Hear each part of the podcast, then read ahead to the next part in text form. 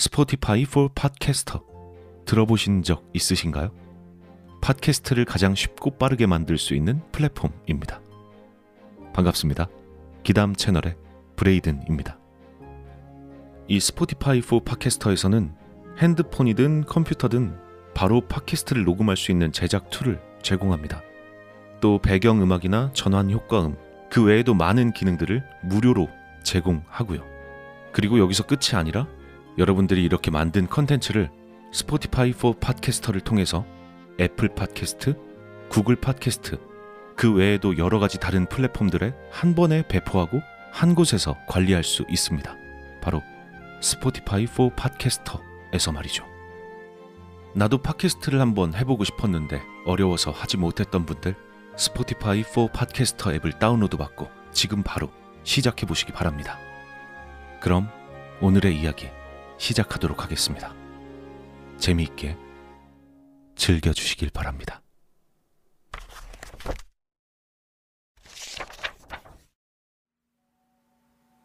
어...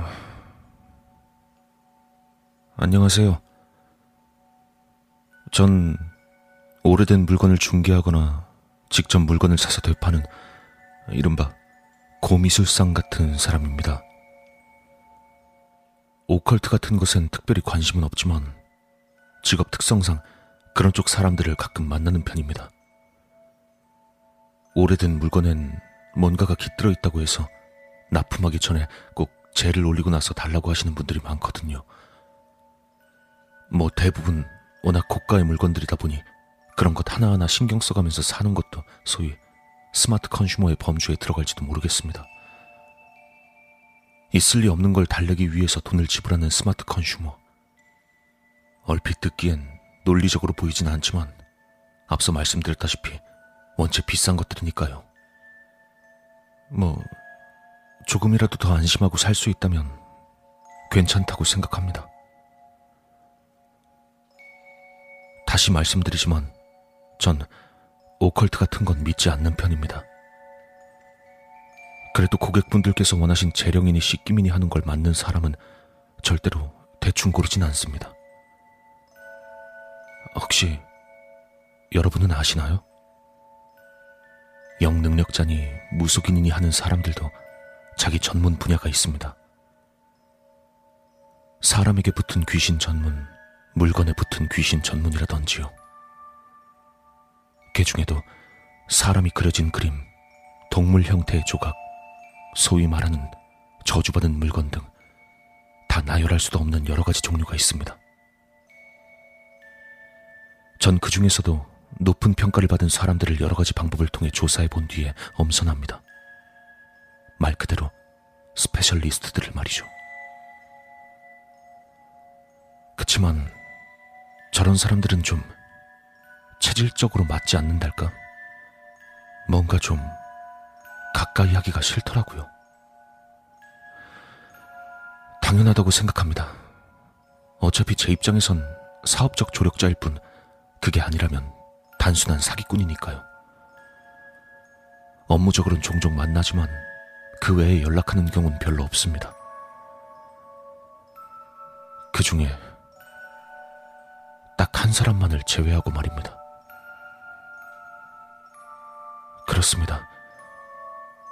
제가 오늘 하려던 게 바로 이 사람에 대한 얘기입니다.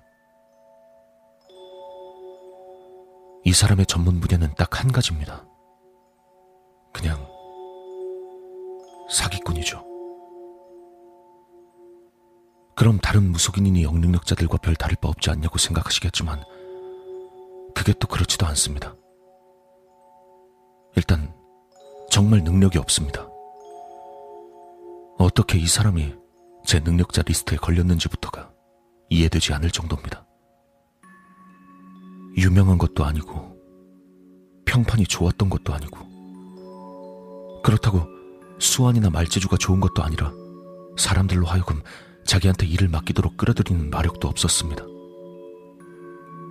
이런 쪽엔 문외한인 제가 한눈에 보기에도 그는 말 그대로 사자였습니다. 그 덕이었을까요? 그와 전 묘한 우정을 쌓아갈 수 있었습니다. 당연히 제가 그를 부르는 별명은 사자였지요. 사자의 사업적 말솜씨는 별로라고 했지만 개인적으로 만난 사자는 그렇지 않았습니다.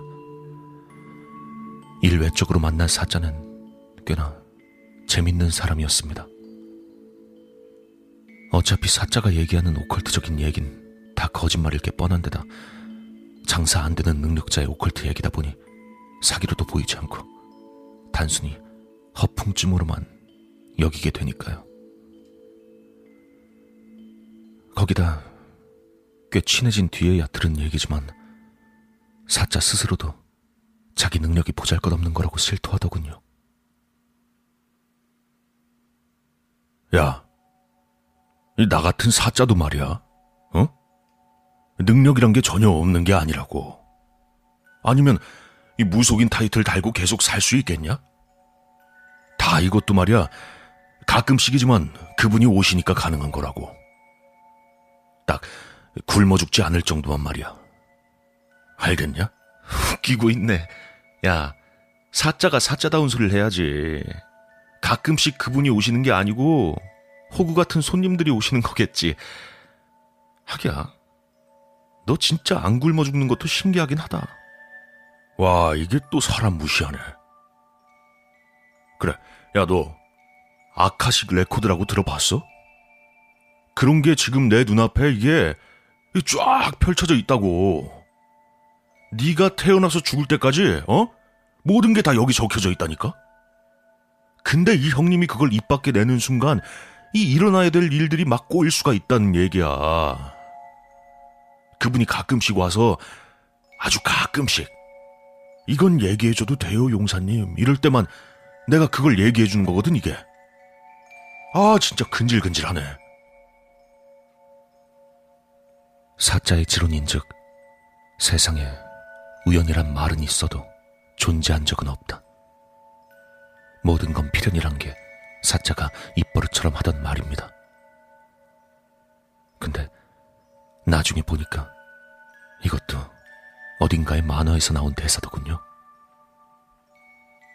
그러니까 다시 말하면 네가 나를 만난 거 그리고 나랑 친해진 것부터 전부 필연이었다 이거야. 아 그리고 오늘 내가 지갑이 없어서 이걸 네가 사는 것까지 다 필연이다 이거지.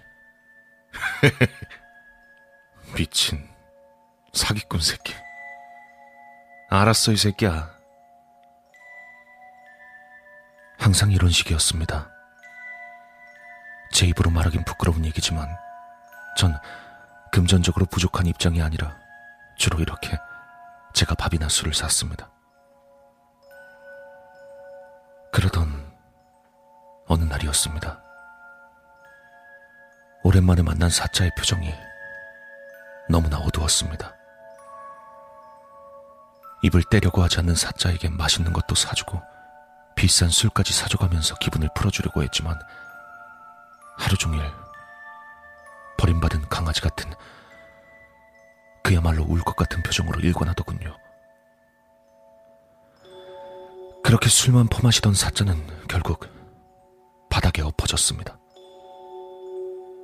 그리고 일어날 생각도 하지 않고 엉엉 울기 시작했습니다. 너무나 서럽게. 어떡하냐, 나. 죽는단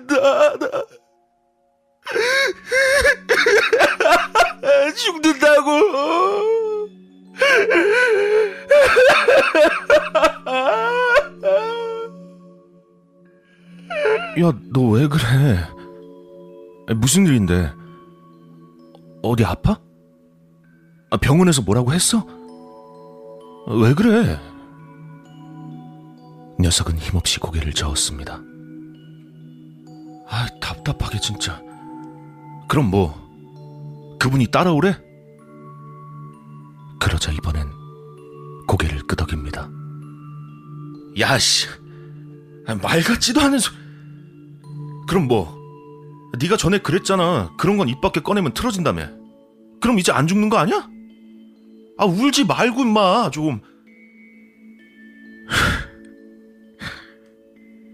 에 병신아. 그럼 뭐 죽을 때 다 돼서 아 나 죽는다 죽습니다 그럼 살아나냐? 죽을 땐 다 죽게 되는 거야. 무슨 수를 써도 안 돼. 죽는 건 이미 정해진 거라고.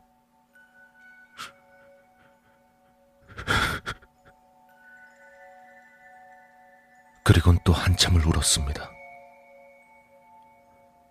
오랫동안 정신을 차리지 못하는 사자를 업고 일단 제 방으로 왔습니다. 대강 침대에 눕혀두고 전 거실로 나왔습니다. 한 달. 한 달이다. 지금까지 고마웠다, 새끼야. 혼잣말인지 잠꼬대인지를 반복하는 사자의 목소린 이내 잦아들었습니다. 그리고 그 이후론 사나흘에 한 번꼴로 사자를 만났습니다. 걱정도 됐었고 혼자 두면 무슨 짓을 할지 모르니까요. 사자의 사무실은 이후로 항상 비워둔 상태였고 저도 최소한의 의뢰만 받아가면서 사자와의 시간을 보내셨습니다. 날이 갈수록 그렇게 사자의 얼굴도 조금씩 밝아졌고 죽는다는 얘기도 안 하게 됐고요. 그날도 저희는 함께 술을 마시고 있었습니다. 근데 전날까지 괜찮던 사자의 표정이 또다시 어두워져 있더군요. 야. 내가 전에 얘기했던 거 말이야. 오늘이야. 지금까지 진짜 고마웠다. 오늘은 이거 내가 살게. 얘가 또 미쳤나? 괜찮다가 또 왜 그래? 야, 이제 그런 소리 그만해. 그래.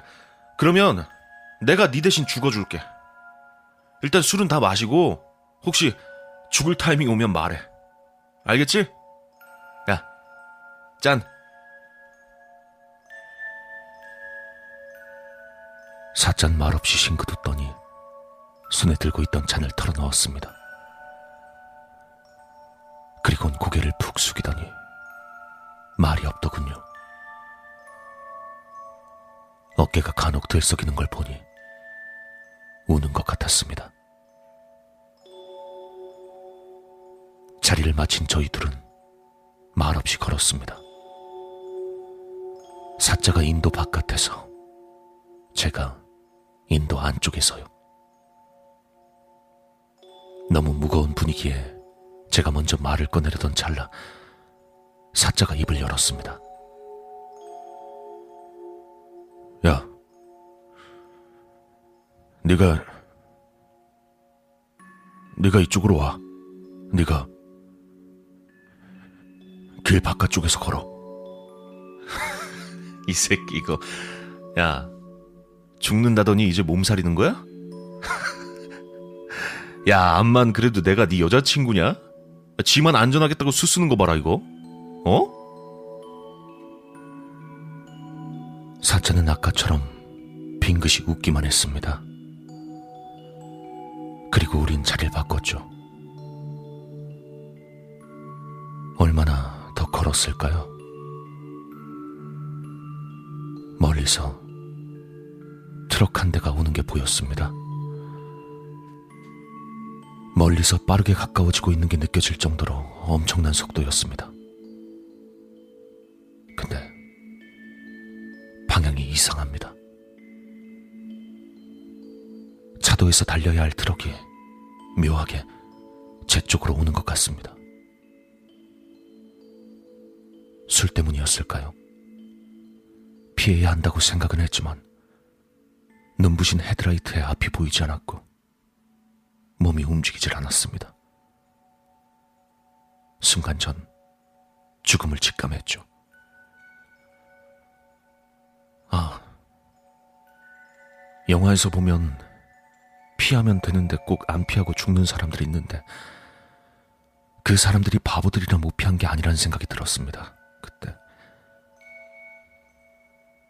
순간 옆에서 사자가 저를 강하게 당겼습니다. 너무 힘이 세서 저도 나동그라지고 사자도 저를 당기다가 두어 바퀴 구르더군요. 트럭은 저를 스쳐 지나서 건물을 들이받았습니다. 반사적으로 바라본 사자는 무사했습니다. 그리고는 웃으며 저에게 가볍게 손을 흔들었죠. 역시나 하고 생각하고 있던 그때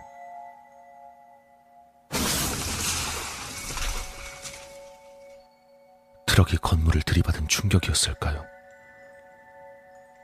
고층에 매달려 있던 간판이 사자를 덮쳤습니다. 너무 혐오스러운 묘사는 피하는 게 좋겠지만 사자의 몸은 간판에 깔려 납작해져 있었고 목만 덩그러니 구르고 있었습니다.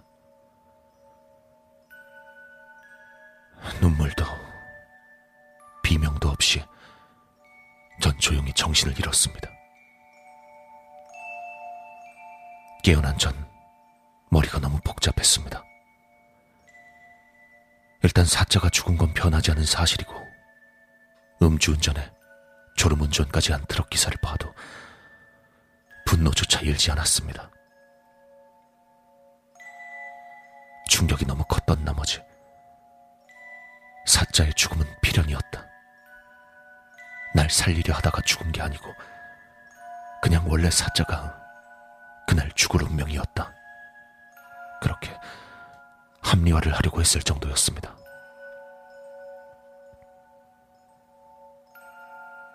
그렇게 자신이 죽을 거라고 얘기하던 사자는 한 줌의 재가 됐고 연고도 없던 그를 어딘가의 산에 뿌려줬습니다. 그 뒤로 몇 년이 지난 지금에야 그때의 일을 좀 더 침착하게 생각해 볼 여유가 생겼습니다. 하지만 여전히 모를 일 뿐입니다. 만약 정말로 사자 스스로가 언제 어떻게 죽을지 알았다면 아무리 필연이라도 피할 수 있어야 하는 게 아니었을까요? 마지막에 희미하게 웃으면서 살짝 손을 흔들던 모습은 대체 뭐였을까요? 제 입장에서 생각해보면 당연히 그건 우연이었을 겁니다. 몇 가지 우연이 겹친 비극적인 우연. 우연 한두 가지가 겹쳐 일어나는 건 여러분들께도 그리 드문 일은 아니겠죠.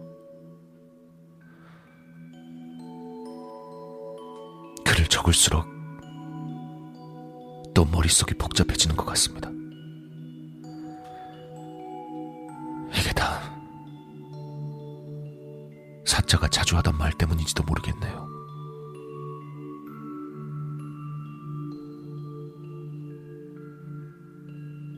세상에 우연이란 말은 있어도 그것이 존재한 적은 없다.